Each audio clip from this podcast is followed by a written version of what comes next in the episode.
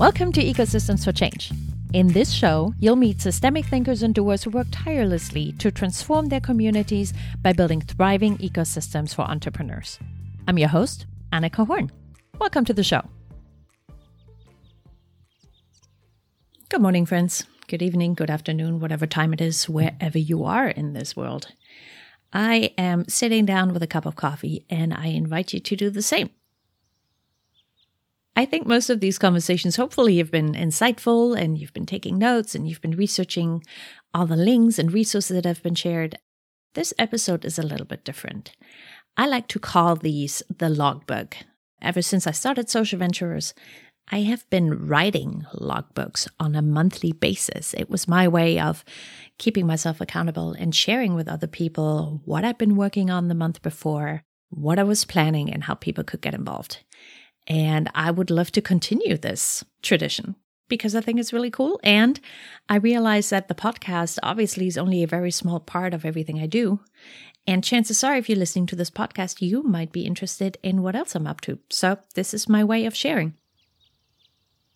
The last written logbook I did was really the conclusion of a three year research project that was the second or third phase of Social Venturers at the time where I had planned out how to professionalize ecosystem building. So, over the course of those three years, I talked to over 100 entrepreneurial ecosystem builders from around the world.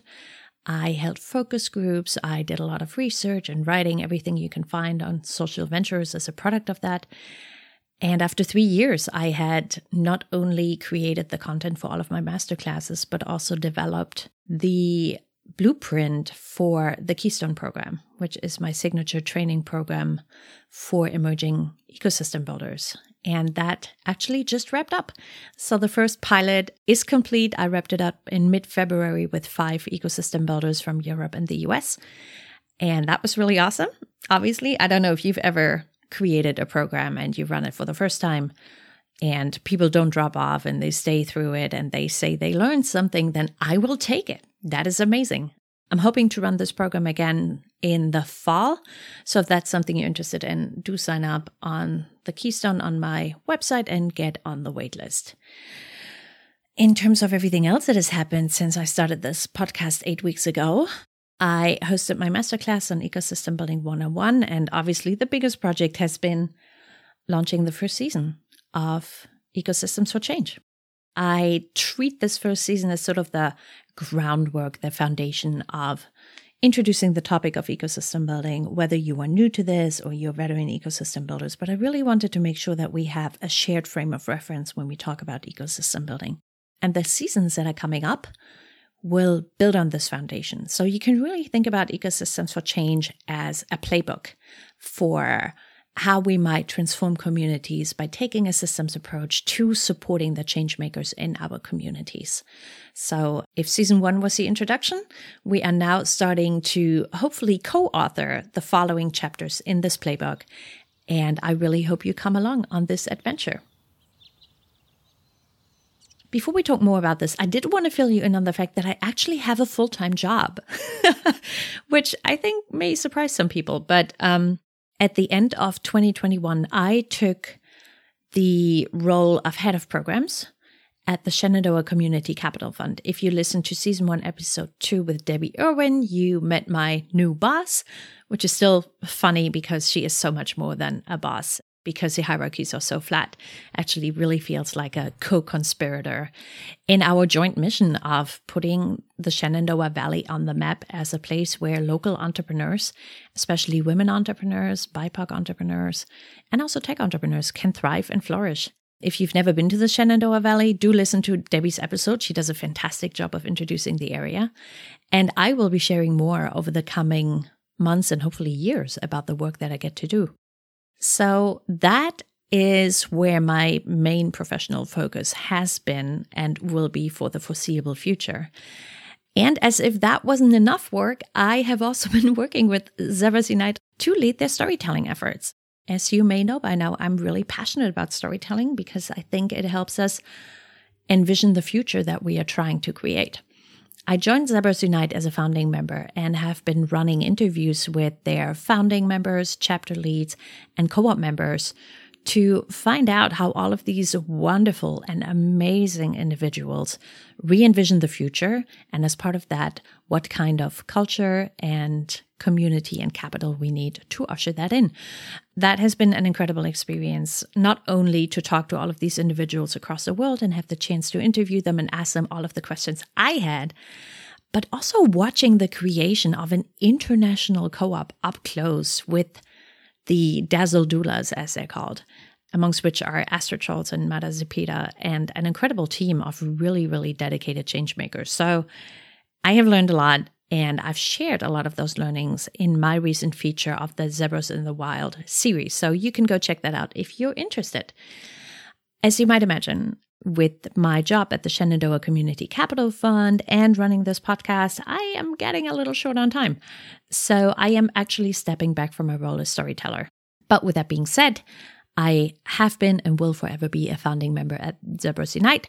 So I will still be hanging out on their online community. I will be attending events and hopefully also continue to be able to meet up in person with fellow zebras. So if you're in Zebras Unite, come connect, find me on Mighty Networks. And if you're curious to learn more, you can find everything you need to know on zebrasunite.com. In terms of what else is next, um, I did want to share a little bit more about my role at the Shenandoah Community Capital Fund. Because while I've been doing a lot of research over the last three years, I haven't actually been in the field as an ecosystem builder myself. But with this new role, I have the opportunity to help build and invest in a thriving entrepreneurial ecosystem in the Shenandoah Valley, which is the western part of the state of Virginia. It is a stretch of 143 miles down Highway 81.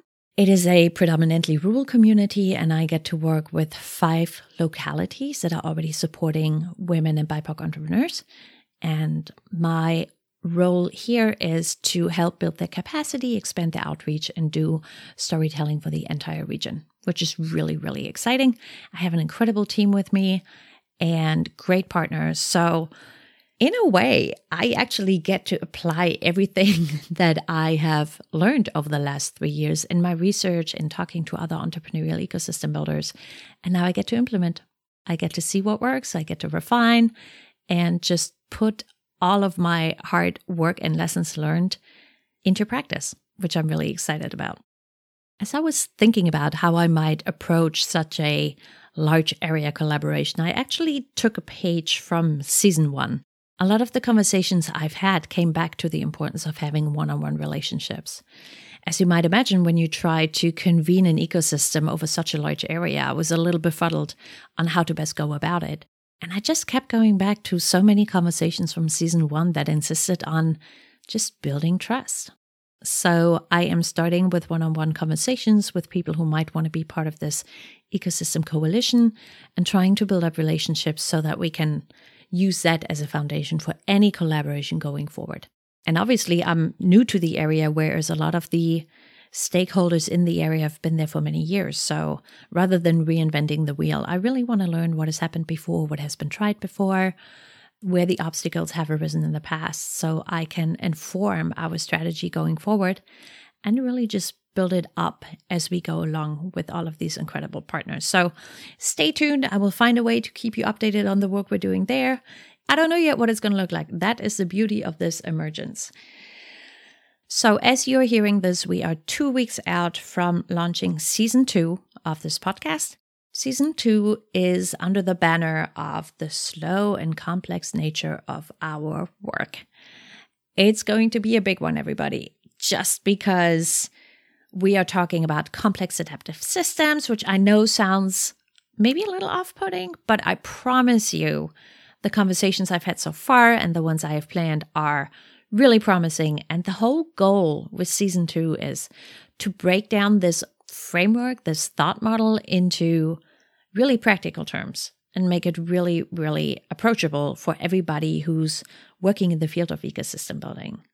What I can share with you already is that I used to think systems thinking just means taking a bird's eye view and understanding the system. And my my understanding was the better you understand the system, you better you can control the system. And guess what?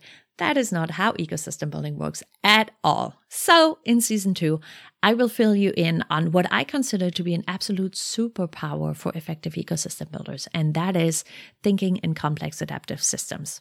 The upside of season two, as in season one, is you get to meet even more of my friends and co conspirators and allies who I've had the pleasure to work with over the last five years all across the US and some of them in Europe. So, Stay tuned. I'm really excited to introduce you to these people and share what they have to say about doing this work in complex adaptive systems.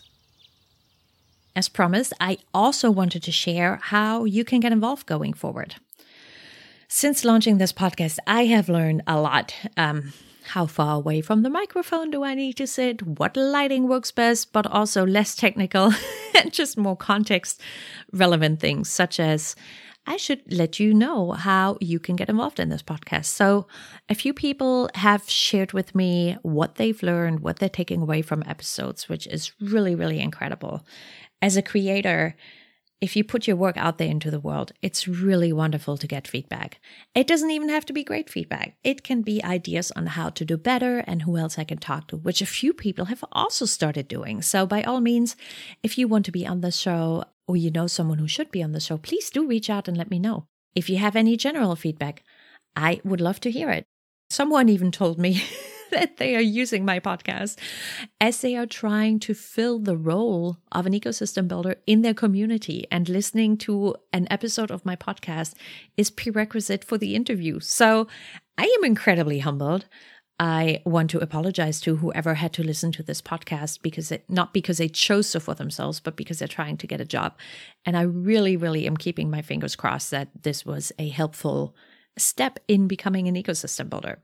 And for those of you who actually enjoy listening to the show and are wondering how to get involved, I have something for you starting with season three, I really want to start co creating. As I mentioned earlier, I consider this a playbook that I want us to co author.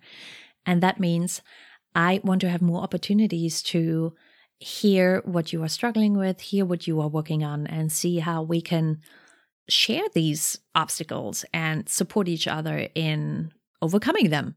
I'm a firm believer that we are better off if we learn together and learn and build in public, which is and part of why I do this logbook because I do want to share what is going on behind the scenes. And your best way of getting involved, starting with season three, is going to be community conversations. So here's how this works. Starting with season three, I am inviting everyone who's interested to dial into a community conversation. The topic in this case is going to be burn both ends. We'll talk about the emotional, physical, and mental toll of doing this work. And I'm inviting everyone who's interested to join and share your experiences of doing this work and the impact it has had on you personally. The second goal of this conversation is to hear what everyone is struggling with. What are the hard parts? What are the pain points? What can we not solve ourselves? And equipped with those challenges and questions, I will set out in season three to help us start finding answers. So the community conversation is not there to find answers, it's really just breaking open the problem and talking about all the hard stuff, the heavy stuff, the difficult things that we can't solve ourselves. I say that I will start finding answers because I know that over, you know, six to eight interviews, there's only so much that we will uncover. But with your help, I'm hoping to find really interesting people who can help us overcome some of those common challenges.